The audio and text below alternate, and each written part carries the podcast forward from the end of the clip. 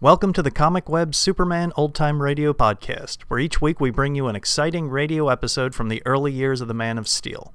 The Comic Web sells old time radio programs and comic books. Comic Web also offers two other podcasts. One is a variety of old time radio programs, and the other is a video podcast of old movie serial cliffhangers. You can find them on our website, comicweb.com, or just type Comic Web into iTunes and you should find them. Now just sit back, relax, and enjoy this episode of Superman. Thank you. faster than a speeding bullet, more powerful than a locomotive, able to leap tall buildings at a single bound. Look, up in the sky, it's a bird, it's a plane, it's Superman! Kellogg's Pep! P-E-P Pep! Kellogg's Pep, the Sunshine Cereal, presents The Adventures of Superman.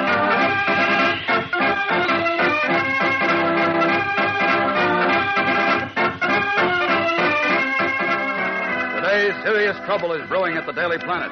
Trouble that has Clark Kent gravely worried as editor Perry White fails to keep an appointment with his staff.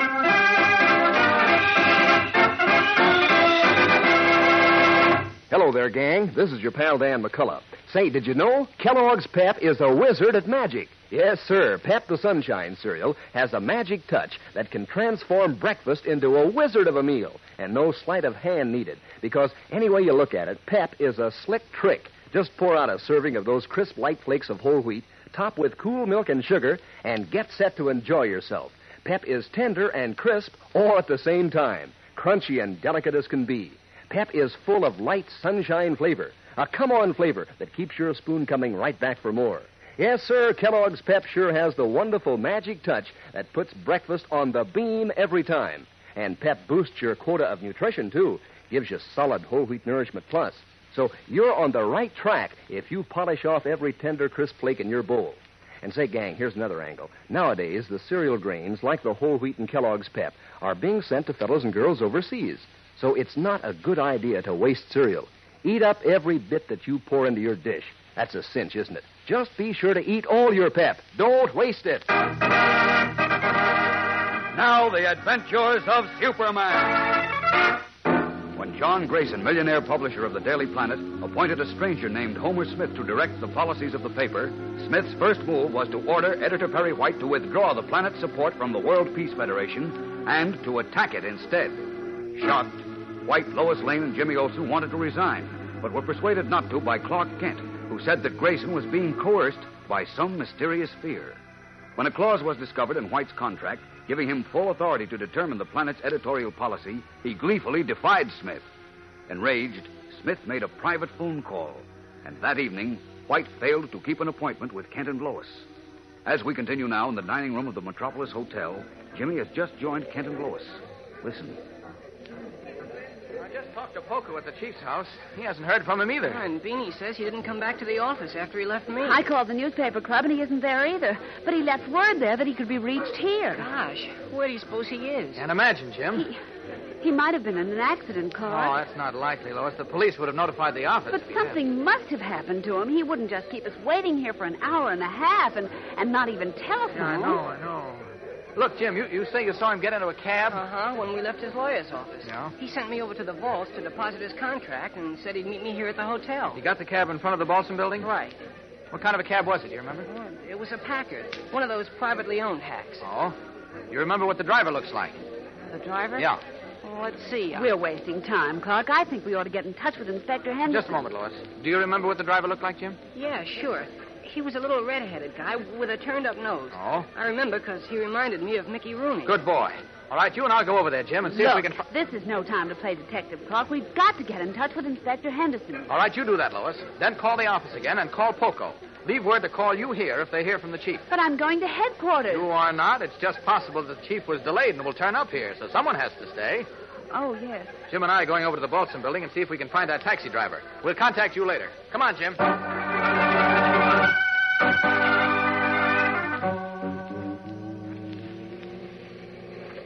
Still don't see the driver, huh, Jim? No.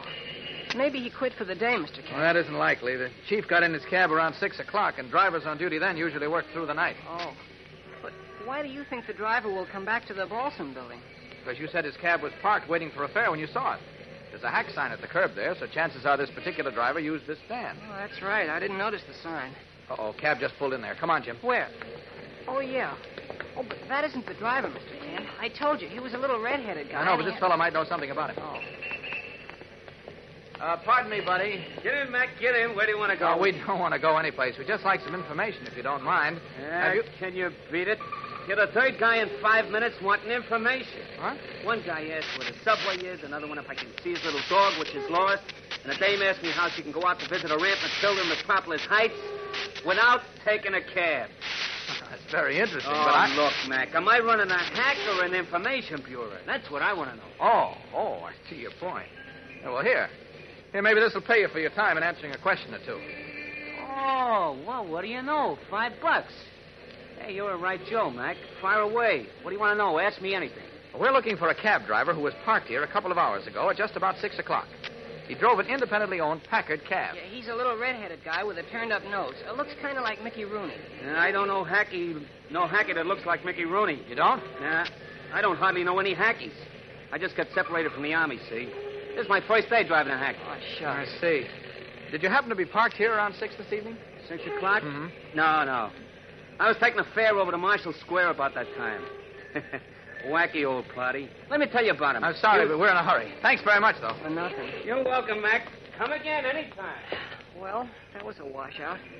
What do we do now, Mr. Kent? Keep waiting around to see if our driver shows up? No, I don't think so. Jim, we've been here an hour already. Anyway, I've just thought of a surer way of locating him. Oh, how? I'll show you if necessary after we've talked to Lois. She might have heard from the chief by now. Gosh, I hope so. I'm getting awful worried. All right, come on. There's a drugstore on the corner. I'll call her from there.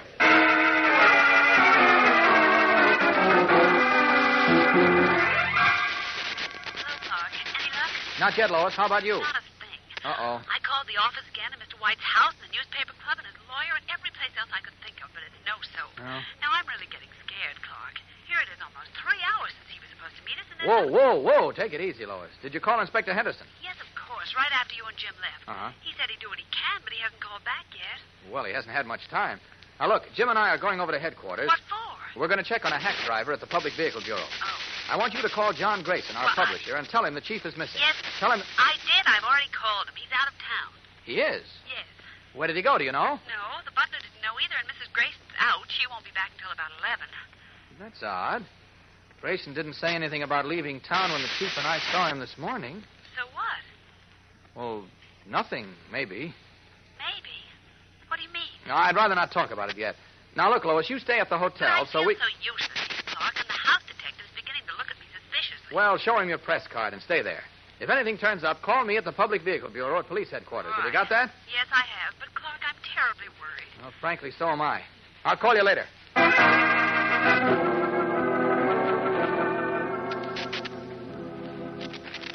I never knew there were so many taxi drivers in Metropolis, Mr. Kent.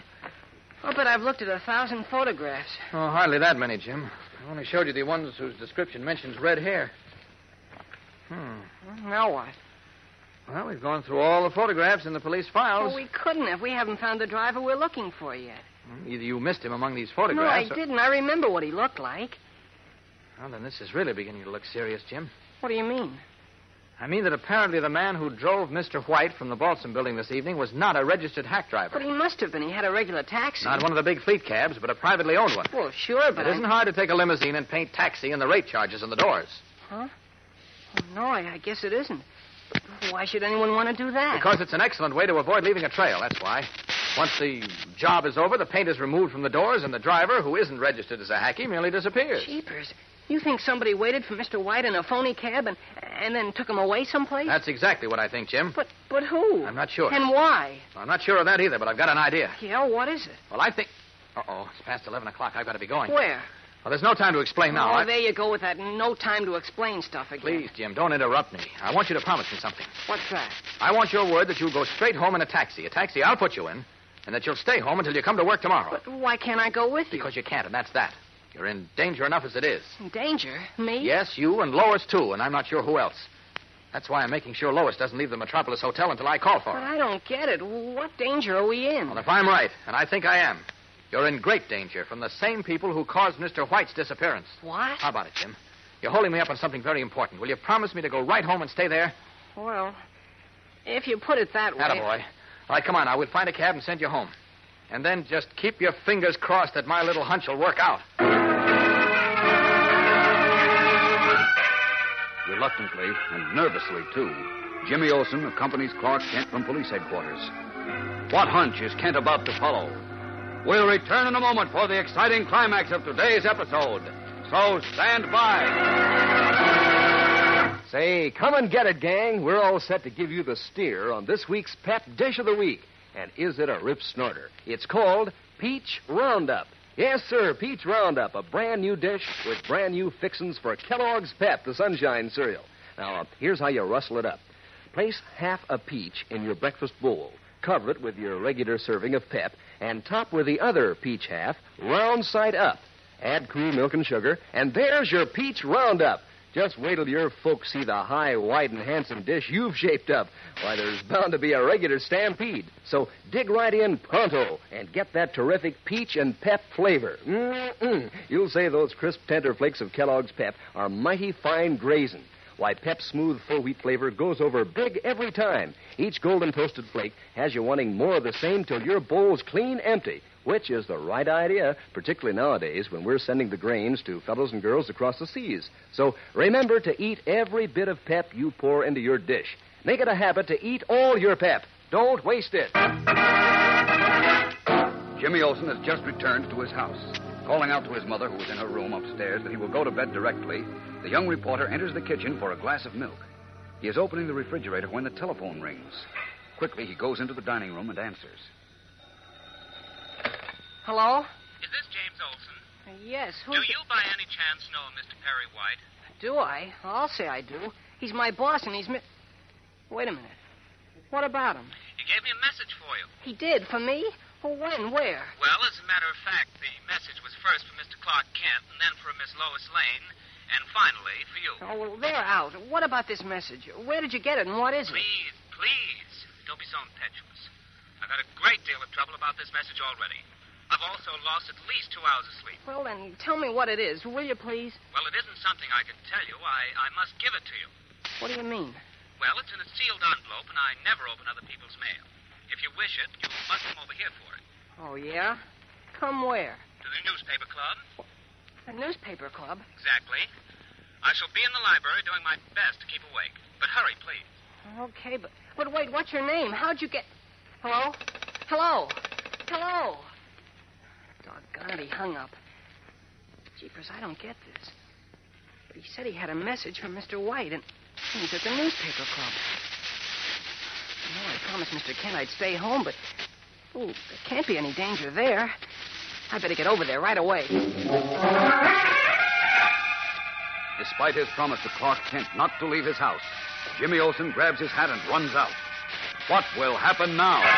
Who phoned the boy reporter saying he had a message from Perry White? Can it be true? Tomorrow's episode is tense and exciting, fellows and girls, so don't miss it. Tune in, same time, same station. And remember, for breakfast, it's Kellogg's Pep. For excitement, the adventures of Superman.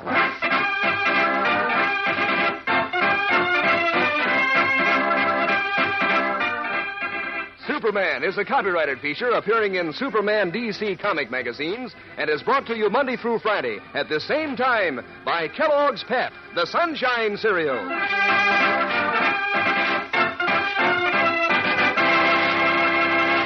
Say, gang, when you think of famous names, do you think of Kellogg? You know, that's the greatest name in cereals. And Kellogg makes Kellogg shredded wheat, the tender plump biscuits, made just the right size to fit your breakfast bowl. And are they good? Full to the brim with natural nut sweet flavor. Good for you, too. They're made of nutritious whole wheat. What's more, Kellogg gives you 15. 15 delicious biscuits in every package of Kellogg shredded wheat. Try 'em soon.